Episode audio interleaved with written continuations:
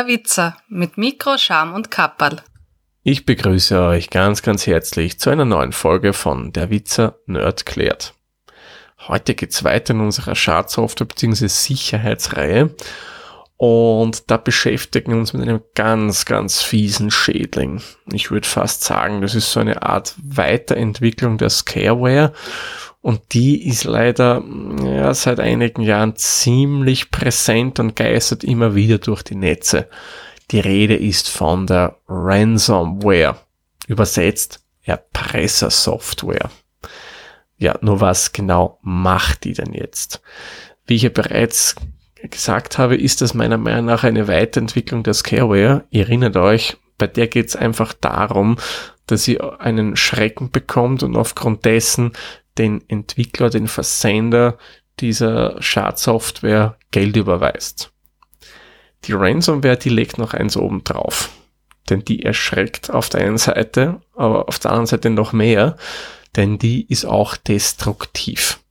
Ransomware verschlüsselt nämlich eure Dokumente. Und da ist es dann egal, ob's äh, Office-Dateien sind, wie Word, Excel, PowerPoint, was auch immer, ob's Bilddateien sind, ob's Audiodateien sind, ob's Videos sind. Also sprich alle Dateien, die euch persönlich im Privaten wichtig sind. Urlaubsbilder zum Beispiel oder irgendwelche Briefe, Kündigungsschreiben, was auch immer. Die sind das Ziel von Ransomware, denn die verschlüsselt das Ganze. Tja, und das ist auch dann der Erpressertrick, denn die verschlüsselt euch die Dateien, die euch lieb sind und dann kommt so ein netter kleiner Screen, die sagt, na ja, wenn ihr mir ein bisschen ein Geld überweist, dann entschlüssele ich euch es, zumindest theoretisch. Im Netz findet man relativ viel, das auch geschrieben wird, da passiert dann eigentlich gar nichts, wenn man denen was überweist, aber man findet auch genügend Meldungen, die sagen, ja, da wurde überwiesen und man bekommt wirklich dann den Entschlüsselungscode.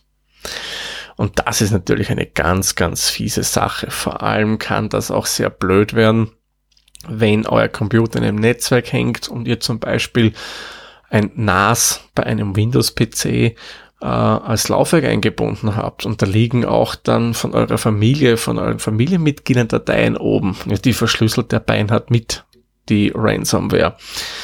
Weil alles, was der findet an Laufwerken, unter Windows zum Beispiel, wird da beinhart an Dateien gescannt und äh, verschlüsselt. Früher war es nicht so drastisch, da ging man primär unter bereits genannten Betriebssystem auf die eigenen Dateien, aber irgendwann haben die Entwickler gemerkt, hm, die User legen es nicht nur dort ab, wir verschlüsseln überall. Wie kommt das Ganze jetzt auf euer System eigentlich drauf? Das Ganze wird in der Regel mittels trojanischem Pferd eingeschleust. Und da muss ich sagen, haben sich in den letzten Jahren die Entwickler wirklich einiges einfallen lassen. Denn früher waren das sehr plumpe Mails, da konnte man sofort erkennen, naja, das kommt mir nicht ganz koscher vor, der Anhang und so weiter, das kann nicht passen. Mittlerweile fälschen die E-Mails von zum Beispiel Energieanbietern, von Banken, von großen Versandhäusern etc. etc. Die schicken euch mehr oder weniger Mails und sagen, okay, ja, sehr geehrter Herr, Frau Max Mustermann, das wäre Ihre aktuelle Monatsrechnung, bitte öffnen und kontrollieren. Und da ist es in der Regel dann so, dass er ein vermeintliches PDF öffnet, aber eigentlich ist das Ganze eine ausführbare Datei, unter Windows zum Beispiel eine Exe-Datei und schon hat man sich die Software eingefangen.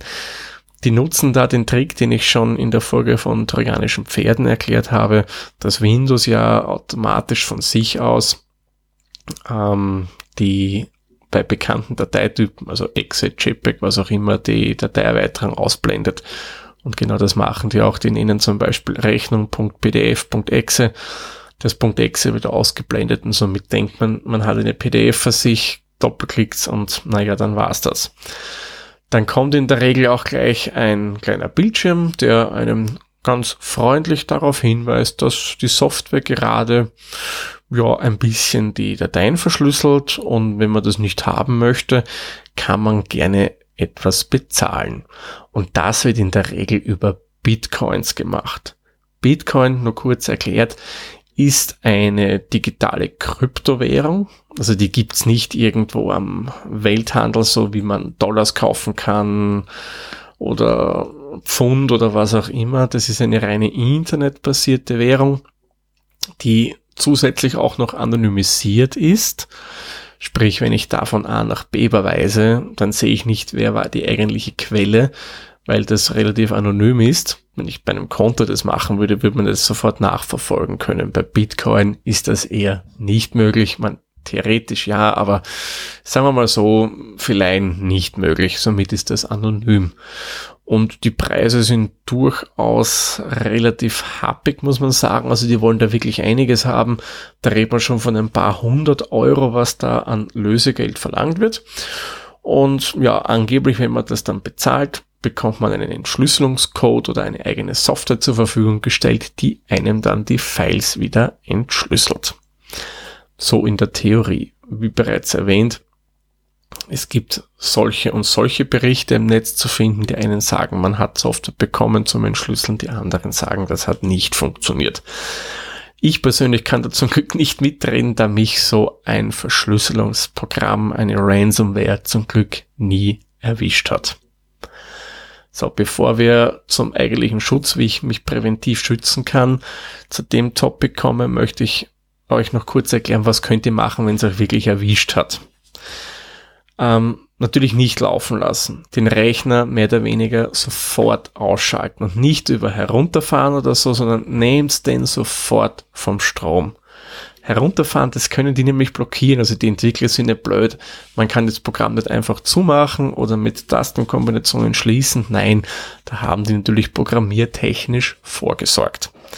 Also am besten, wenn ihr einen Stand-PC habt, einfach sofort den Stromstecker ziehen, egal was los ist, einfach ziehen. Damit wird die Software abrupt beendet und die hat vielleicht nur einen Teil eurer Dateien verschlüsselt. Man geht dank SSDs ja relativ schnell heutzutage, aber so kann man immerhin doch noch ähm, etwas schützen. Dann aber bitte nicht den Rechner erneut starten, weil die Programmierer rechnen natürlich mit sowas und die Software würde sich dann automatisch wieder starten und macht dann munter weiter mit Verschlüsseln.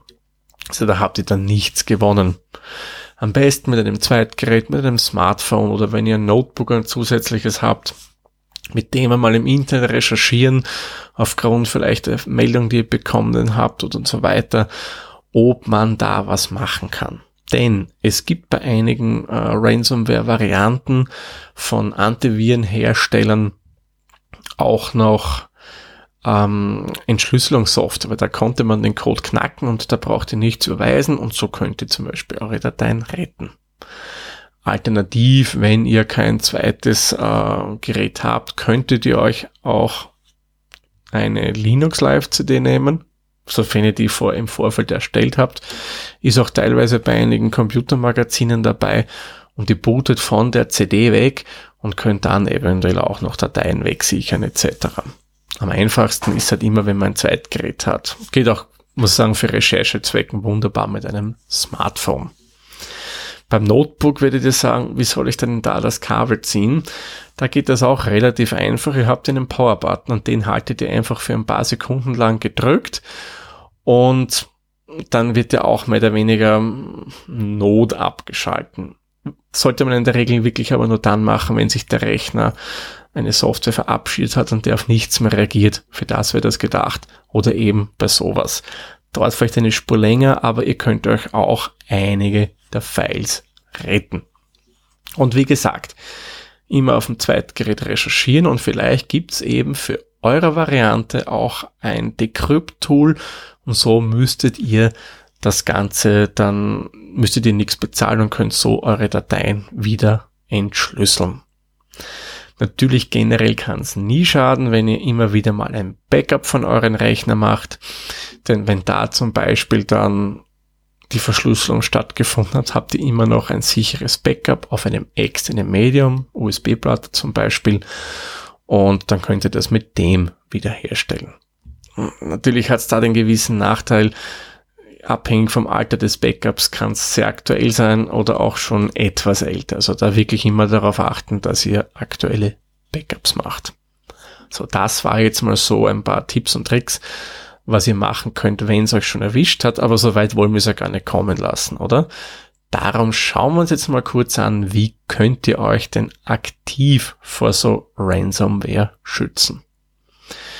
Wenn ihr Mails bekommt mit Rechnungen, schaut euch die wirklich mal genau an. Wie auch beim Phishing, wie ich erklärt habe, schaut euch an, vor welchen Absender kommt das.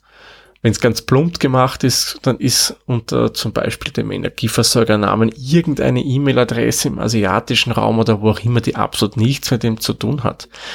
Wenn es ein bisschen intelligenter gemacht wird, was auch vorkommen kann, dann sind zum Beispiel die URLs relativ ähnlich. Nur sind irgendwelche Buchstabendreher drin. Beispiel. Ähm, es gibt in Österreich einen Energielieferanten, der nennt sich der Verbund und die haben zum Beispiel verbund.at als Domain. Und da kann es jetzt sein, dass der einfach das R und das E vertauscht hat, der Angreifer, also Freibund. Auf einen schnellen Blick fällt einem das nicht auf. Aber wenn man genau schaut, sieht man das sofort.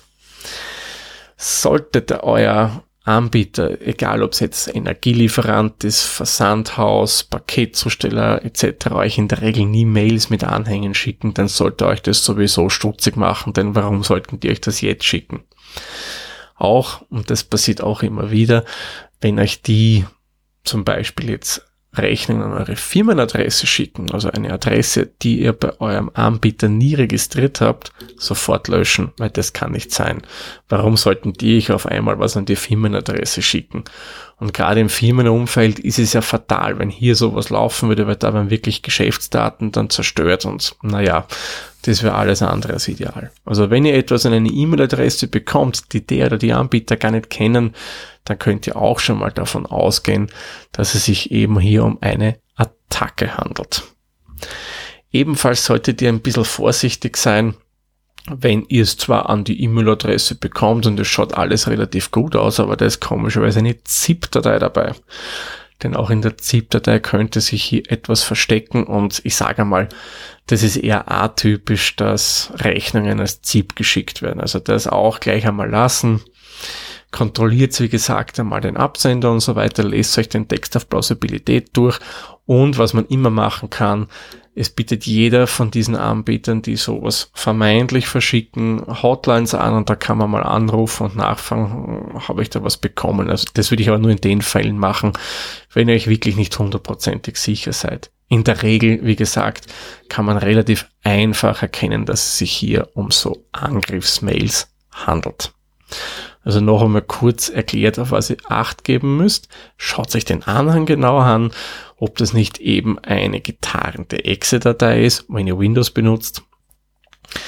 Achtet darauf, wer ist der eigentlich Absender. Also einfach mit dem Mauszeiger über die Absenderadresse fahren, schauen, was euch der Text anzeigt, was steht da dahinter. Wirklich ganz genau schauen, weil die arbeiten schon mit wirklich guten Tricks. Wenn man schnell schaut, übersieht man es gern, dass das wirklich auch der ist, der das euch schicken möchte. Ja, und dann noch zu guter Letzt achtet drauf, an welche Adresse das geschickt wurde. Wenn das eine ist, die der Anbieter, die Anbieterin nicht kennt, dann auch sofort weg. Also am besten immer sowas löschen. Nicht irgendwie, naja, ich bin doch neugierig klicken. Nein, nein, nein. Sofort in den Papierkorb von eurem Mailprogramm und dann auch gleich von dort raus damit. Zusätzlich können euch natürlich auch noch Antivirenprogramme schützen, denn die scannen in der Regel auch eingehende E-Mails und sobald die irgendwelche Signaturen erkennen von bekannten Kryptosachen, dann machen die euch darauf aufmerksam bzw. löschen den Anhang sofort. Hundertprozentigen Schutz können aber auch die nicht bieten da sich eben so Ransomware immer weiterentwickelt. Ich meine, die äh, Erpresser, die Kriminellen wollen ja auch weiter Geld verdienen. Die Masche dürfte funktionieren, sonst wird es nach wie vor das nicht geben. Äh, entwickeln das weiter. Somit ändern sich die Signaturen der Produkte, der Programme, sprich die Fingerabdrücke. Und dann erkennt es natürlich der Virenhersteller nicht gleich wieder. Der hat das noch nicht seiner Software beigebracht und dann hilft euch die in der Regel nichts. Also darum immer auch selbst prüfen und sich nicht hundertprozentig auf die Antivirenlösung verlassen. So, fassen wir nochmal ganz, ganz kurz zusammen, was ist Ransomware? Ransomware ist eine Erpressersoftware, die euch nicht nur erschreckt, sondern auch wirklich eure persönlichen Dateien, die für euch einen persönlichen Wert haben, verschlüsselt und mit einer Erpressungsmethode, sprich, die schreiben hin, wenn du bezahlst, dann entschlüsseln wir euch erpressen wollen und Geld aus euren Taschen ziehen wollen. Ja, dann würde ich sagen, machen wir den Sack für diese Folge zu. In der nächsten Folge geht's dann natürlich auch wieder um Schadsoftware und da geht's dann um ein sehr spionagiges Thema. Mehr dazu aber dann in der nächsten Folge von Nerdklärt. Ich sage wie immer vielen lieben Dank fürs Zuhören. Bis zur nächsten Folge. Tschüss, Servus, pfiat euch. Der Witzer ist ein privater Podcast aus Österreich. Nähere Informationen zur aktuellen Folge sowie die Möglichkeiten für Feedback und Unterstützung findet ihr auf der-witzer.at.